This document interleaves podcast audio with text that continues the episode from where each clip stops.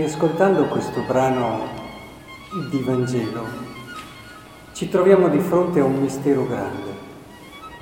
Quel mistero che faceva dire a Santa Caterina da Siena nel suo letto di morte, con tutti i suoi fedelissimi di fianco, commossi, addolorati per la sua prossima dipartita, le faceva dire il verbo di Dio si è fatto carne.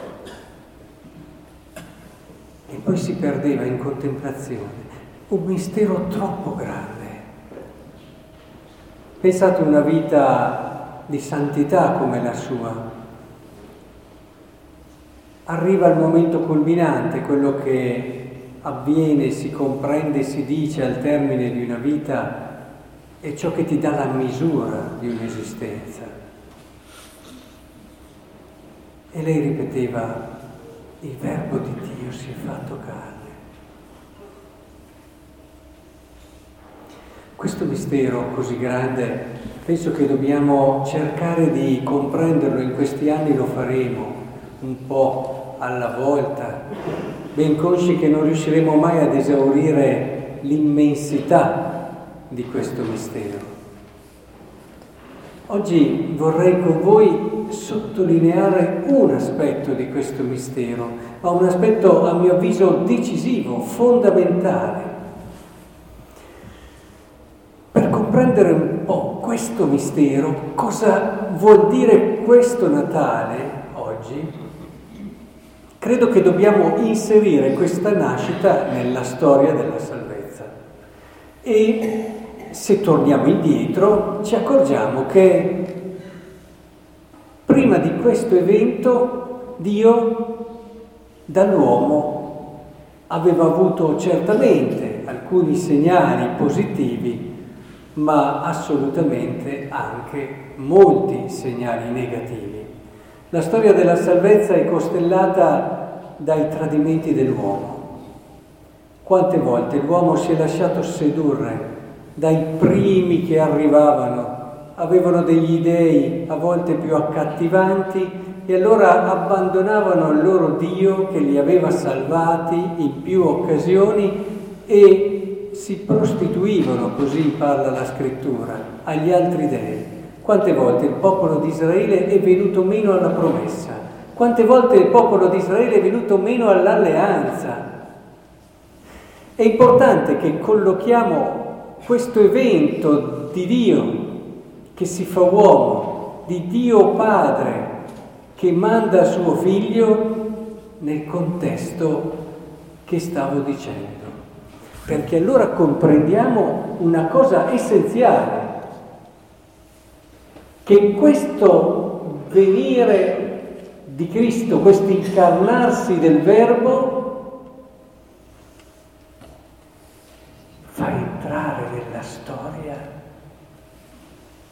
un principio devastante, nel senso bello però, esplosivo. Oggi, e oggi lo stiamo rivivendo grazie alla celebrazione, grazie alla nostra fede, noi oggi stiamo toccando con mano l'ingresso nella storia di quella cosa semplice. E infatti è bello perché c'è un bambino, non ci sono delle cose e anche l'idea che ha inserito questo mistero è semplice, semplicissima, ma di un'efficacia sconvolgente. Che cosa inserisce questo bambino che nasce nella storia? Inserisce una cosa decisiva. Dio fa il primo passo. Semplice, no? L'uomo lo ha tradito, l'uomo è venuto meno all'alleanza.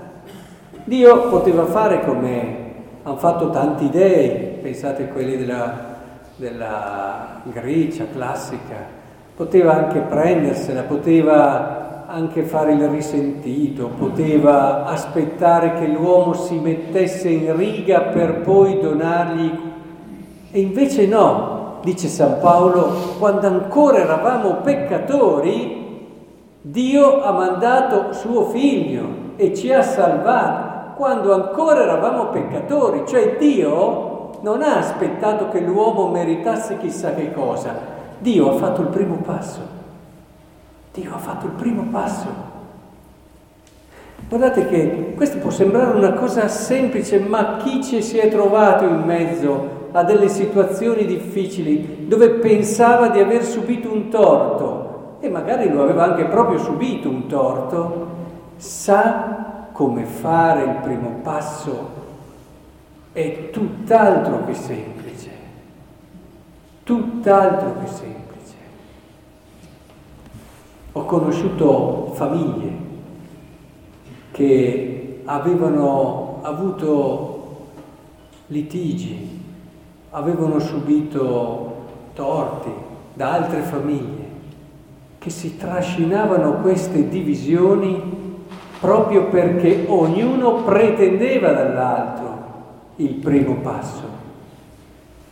Ho conosciuto situazioni che adesso non c'è il tempo per descriverle, ma ricordo ancora invece al contrario chi, proprio perché è invitato da me a seguire questa logica del Vangelo, mi aveva detto in un primo momento non, non è possibile, un caro non ci riesco, non ci riesco, me l'hanno fatta troppo grossa, non è possibile, non, non ci posso riuscire a fare il primo passo. Dopo Sapete che la grazia di Dio è grande, straordinariamente grande, ha operato nel suo cuore. Dovevate sentirlo. Ecco, lì si è vista la salvezza, lì si è visto cosa vuol dire salvezza.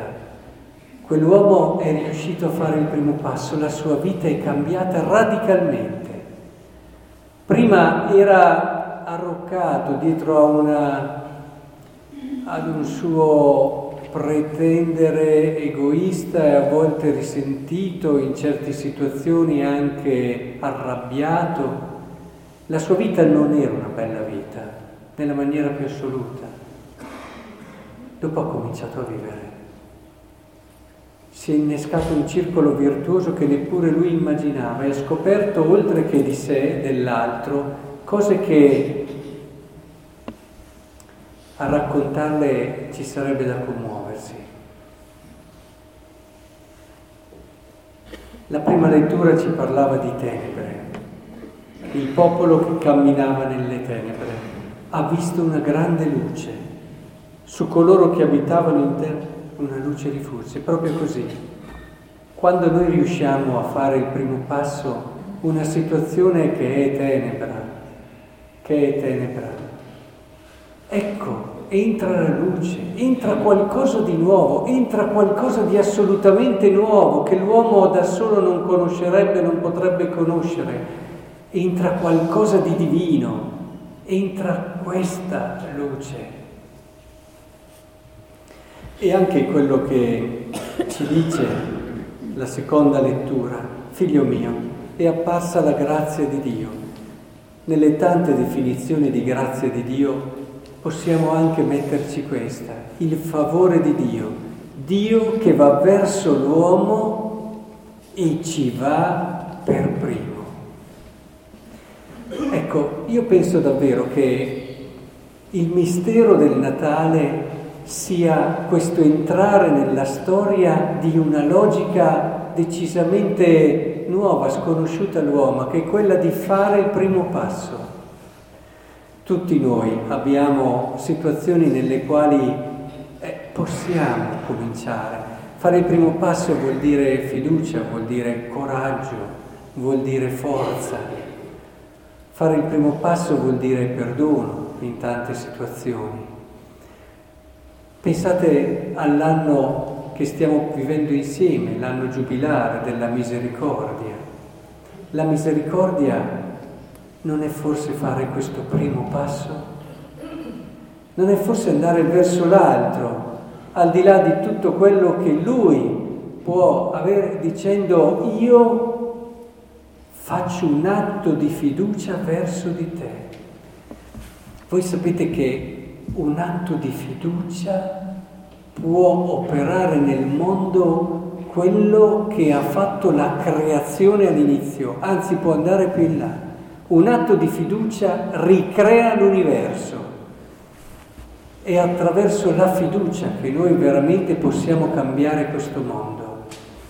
Poi ci sono tutte le cose che conosciamo, i trattati, ci sono tutti i nostri discorsi di giustizia secondo la logica umana, metteteci tutte le cose che sentiamo, ma la sostanza è che il mondo cambierà nel momento in cui impareremo a fare il primo passo, senza aspettare che sia l'altro, senza dire, beh, io lo posso fare ma non cambia niente, non è vero.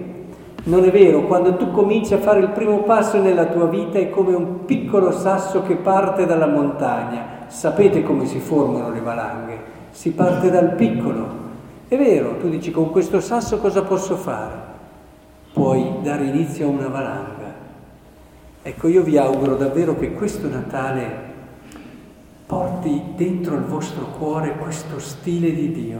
Io quando mi metto a pensare a Dio mi perdo anch'io. Eh. A volte quando prego il tempo passa, perché provate a pensare, un Dio così, un Dio che aveva tutti i motivi per pretendere dall'uomo qualcosa e giustamente almeno uno scusa, e invece no, fa il primo passo, dà il suo figlio, diventa lui stesso uomo. Che meraviglia, che meraviglia questo Dio e che meraviglia è la nostra vita nella misura in cui entriamo nella sua lunghezza d'onda. Siate davvero in questo capaci di accogliere lo stile di Dio. Questo vuol dire fare Natale, cominciare a mettere questo stile essenziale in tutte le nostre relazioni. Provateci, vedrete i miracoli di Dio.